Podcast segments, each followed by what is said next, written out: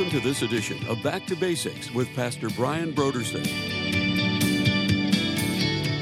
I'm talking to those who are living in guilt because you're not living up to the expectation, not the expectation God has put upon you, but the expectation you put upon yourself or somebody else has placed upon you.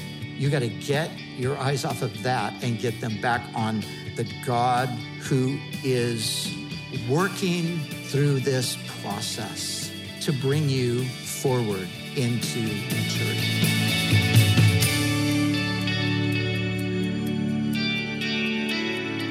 Today on Back to Basics, Pastor Brian continues his study in the Gospel of Mark.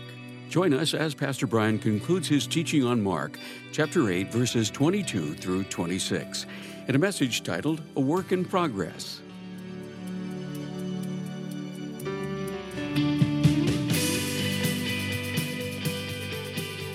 Now, here's Pastor Brian. We have to give God space to work because God is taking people through a process. And sometimes it's just so much slower than I would think it should be. But nevertheless, God is bringing them through it. And so now, where I might have previously heard of somebody and, you know, they're in the process, and I might have even at that point question like, well, are they really even in the process? Come on. You know, now I would just more look at it and say, well, praise the Lord that that's where they're at. Cheryl and I were talking about a mutual acquaintance, a, f- a friend of uh, one of our children who, you know, just has recently expressed things about experiences with the Lord. Now, this person is still, you know, far from where they need to be, but, but we just rejoiced in where they're at in the process right now.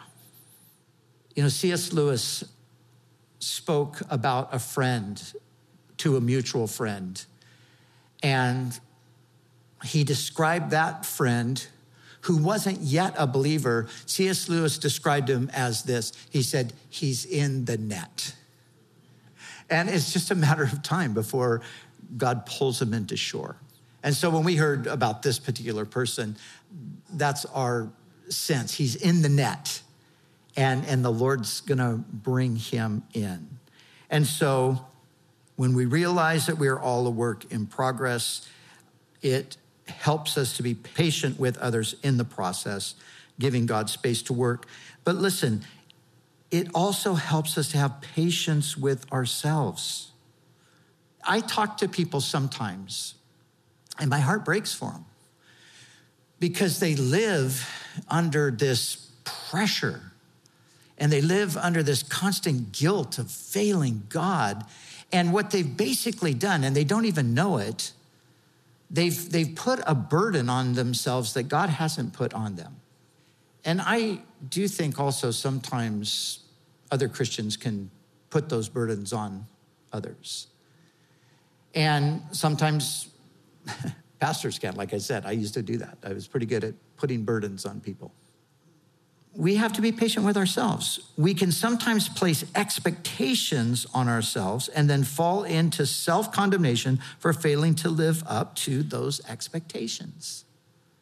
Now, please understand me. I mean, this isn't, I'm not preaching today a message to just excuse a lack of progress in our spiritual lives, but I do want to give us a realistic perspective and hope that, that God's going to get us through the process. Uh, we'll talk in a second about you know, how sometimes He has to get a little stern with us to, to move us along. But before we get there, this is what we need to remember.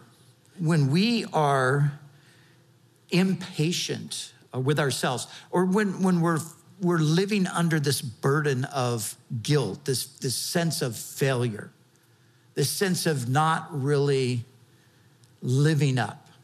And now, I am not talking about I'm living in like open, hostile rebellion to God, or I, am living in blatant sin and I don't care what the Bible says, and I don't even really believe the Bible teaches that. I'm, I'm not talking about that. I'm talking about the person who is I want to be the person God wants me to be, but I just always feel like I'm not. I'm never going to be that person. That's who I'm talking to primarily today. And listen, we have to get our mental picture of God sorted out. Because if we're thinking of God as one who is just pretty much always displeased, dissatisfied, frustrated with our state, we're thinking the wrong way. That, that's not the way God is.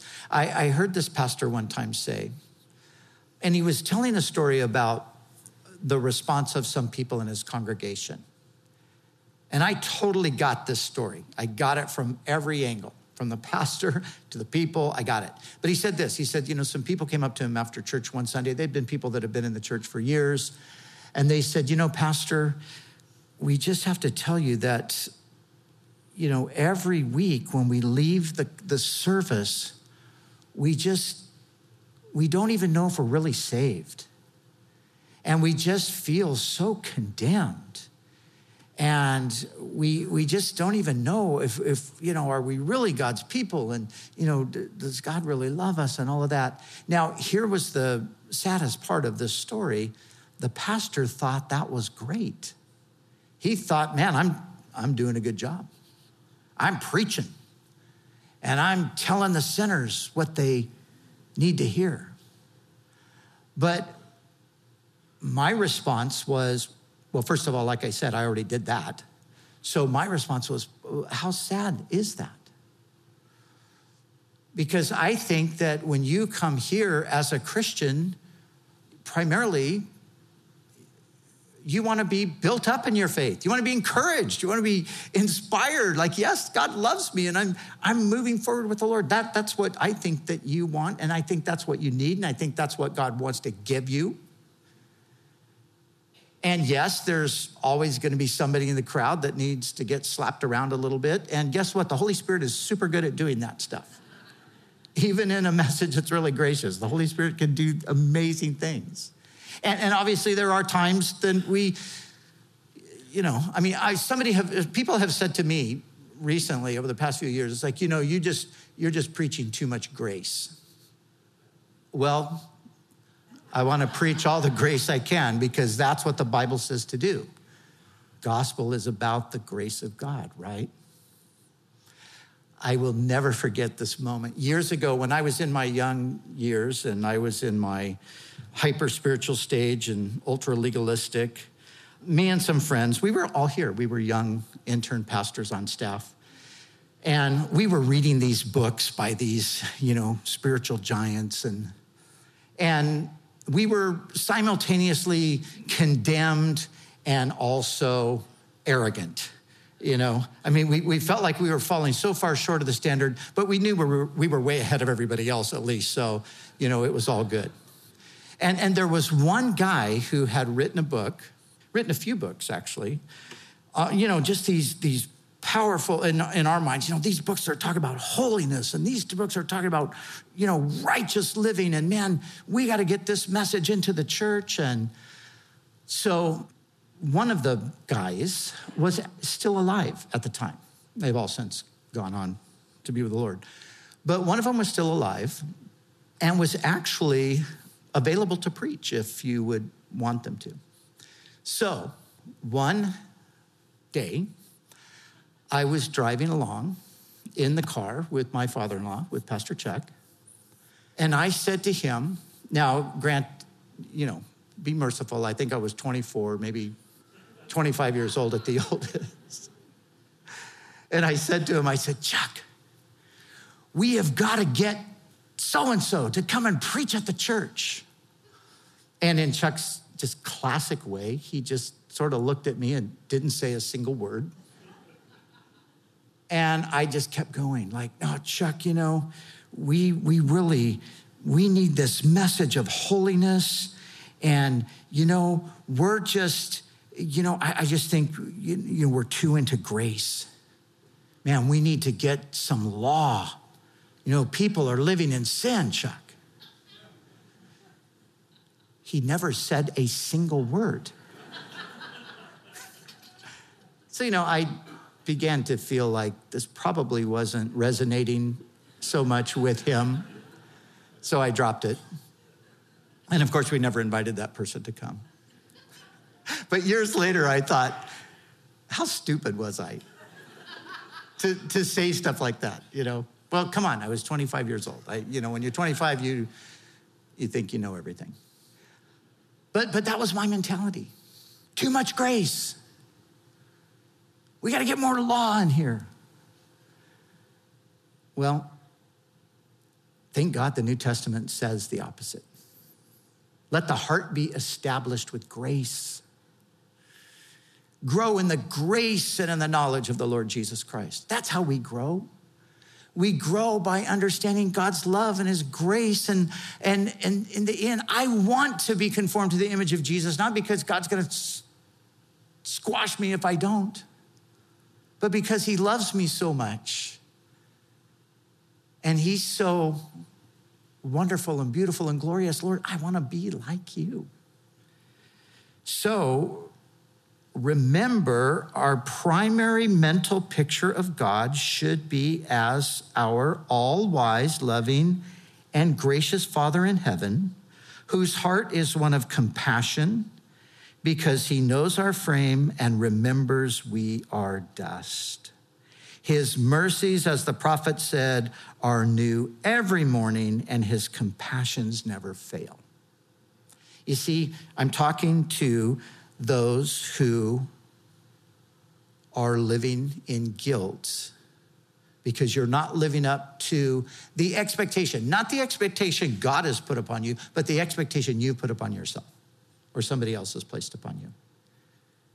You got to get your eyes off of that and get them back on the God who is merciful and compassionate and working through this process in your life to bring you forward into maturity. Now, having said all of that, God does want us to make progress. We are a work in progress. So we are to be moving forward, yes, in holy living.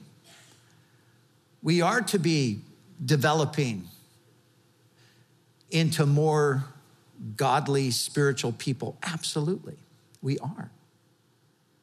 And even in the passage, we see that sometimes the Lord does get a little bit, well, well he, can, he can be a, a little forceful sometimes. So, backing up just a little bit in the story, back to, you know, the Jesus warning them about the doctrine of the Pharisees and the Sadducees, they were totally clueless. They didn't know what he was talking about. They thought, wait, we didn't bring enough bread on the trip. He's upset at us because we don't have bread. And Jesus reminds them, look, how many baskets full did we pick up after the, the feeding the 5,000? Uh, we picked up 12 baskets. How many after the feeding the 4,000? We picked up seven baskets. How in the world is it that you think that I'm talking about bread? So it's interesting, you know, because sometimes we think that Jesus never gets impatient with us. But you know what? Sometimes he does a little bit. I mean, he said to his followers at one point when they were trying to do something that they didn't have enough faith to do, he said, Oh, how long am I going to be with you guys? When are you going to get this? That's a paraphrase, but that's pretty much what he said. But he says, he basically says the same thing right here. Jesus, back in, look at verse 17, Jesus mildly rebukes his disciples for their lack of progress. Look what he says. He says, Do you not yet perceive nor understand? Is your heart still hardened? I mean, you can hear in the tone of his voice, it's like, when are you guys going to get this? Having eyes, do you not see? Having ears, do you not hear? And do you not remember? In verse 21, how is it you do not understand? So the point is, the Lord wants us to make progress. So I don't want us to walk away today going, I'm a work in progress and I'm in like the slowest motion possible and it's okay because God's good with that. no, God's going to set the pace on this. And if we are lagging behind, He's going to poke us in ways like He was poking at these guys here. Now, later on in the New Testament, the Holy Spirit, through the writer of Hebrews, gives a more stern rebuke. Listen to Hebrews 5, 7 through 10. I'm going to read it from the New Living Translation.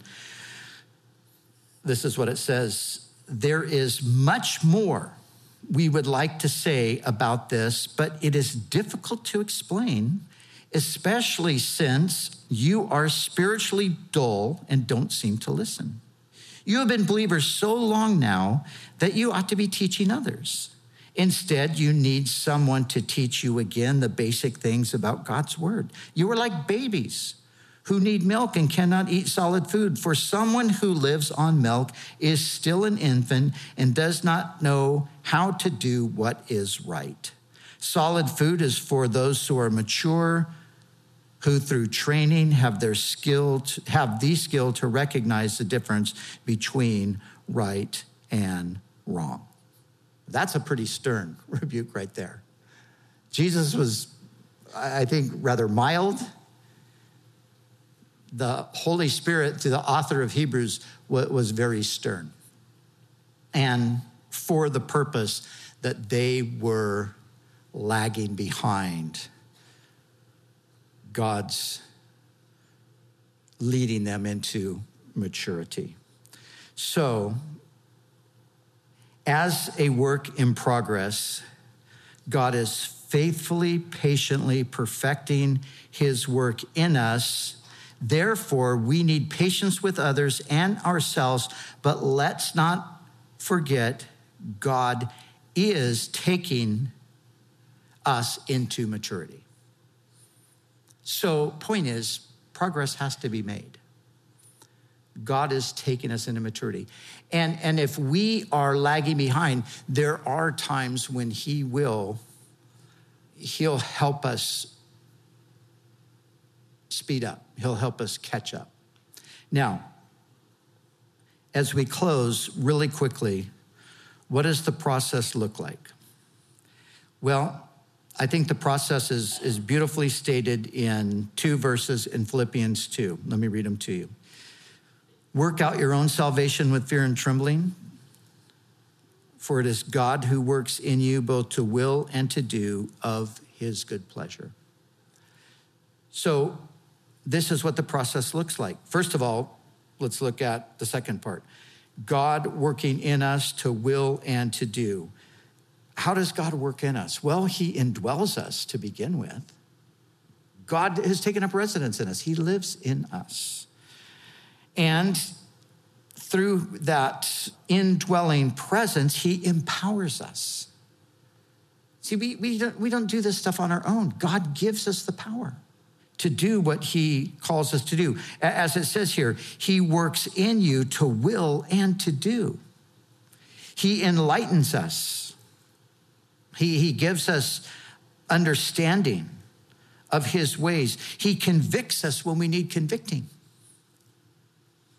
He shows us when we're drifting or when we've erred or when we've sinned or whatever. He, he convicts us that we might turn back to him and be forgiven. He instructs us.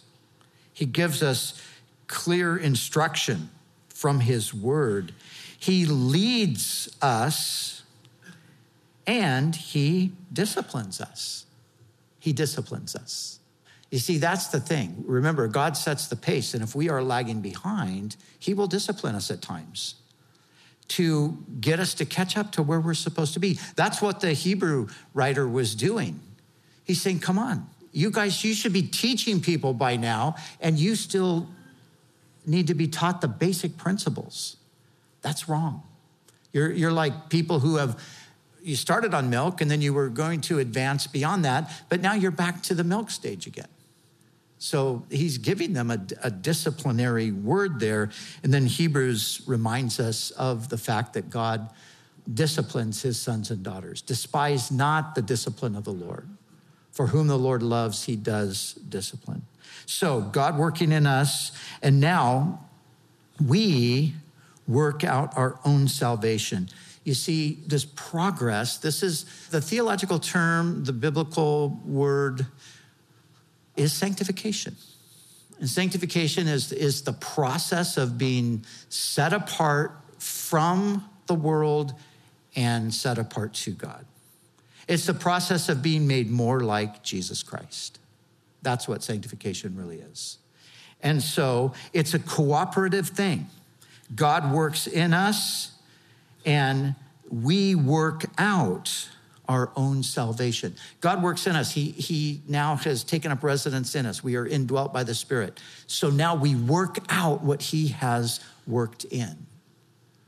And the picture in the original language, the wording that the apostle uses here, the people in those days would understand he's using a word that referred to, it was used often in mining to get everything, all of the gold, all of the, you know, what diamond, whatever it might be, to mine thoroughly. So work out what God has worked in. That's what he's saying. So, how do we do that? Well, we believe. So much of it is by faith. We believe God. We take his word seriously. We believe him. We seek him. We take the time to seek the Lord. And we do that through, you know, biblical meditation and through praying and through being with God's people. And we trust him. We trust him. We trust him with our lives. We trust him with his plan. We obey him. We do what his word says, whether we feel like it or not. We do it. And we follow him. So work out your own salvation. Believe, seek, trust, obey, follow. Why? Because God is working in you. He's taken up residence in you. He's empowering you. He's enlightening you. He's convicting you when needed. He's instructing you. He's leading you. He's disciplining you. So we're all a work in progress. And so let's be patient with one another. Let's be patient with ourselves. But let's also make sure we're not lagging behind. And let's let the Lord do that thing that He's wanting to do, which is to make us more like Him.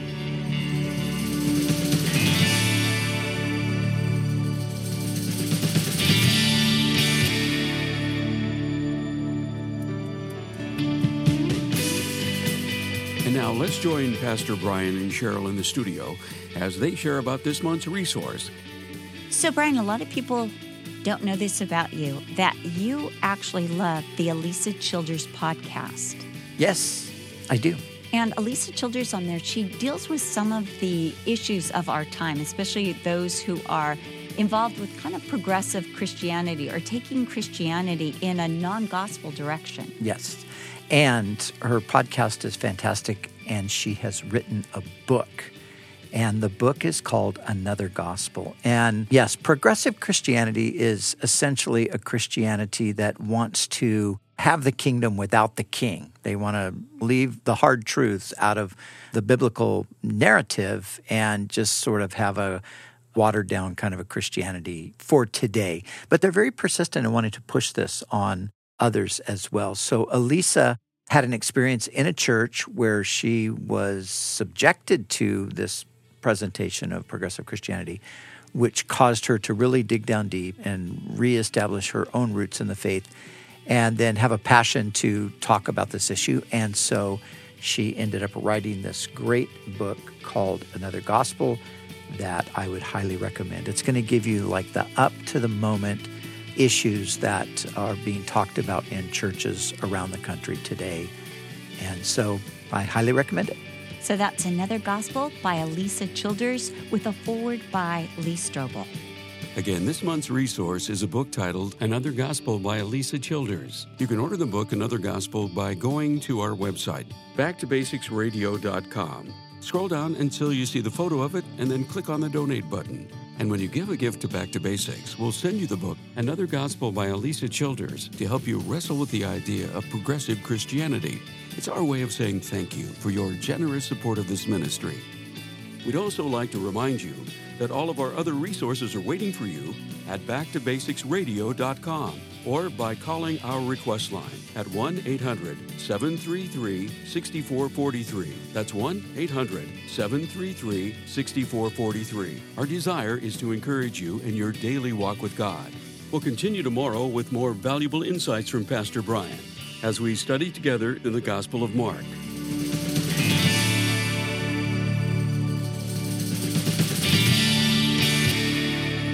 Back to Basics is the preaching and teaching ministry of Calvary Chapel, Costa Mesa, California.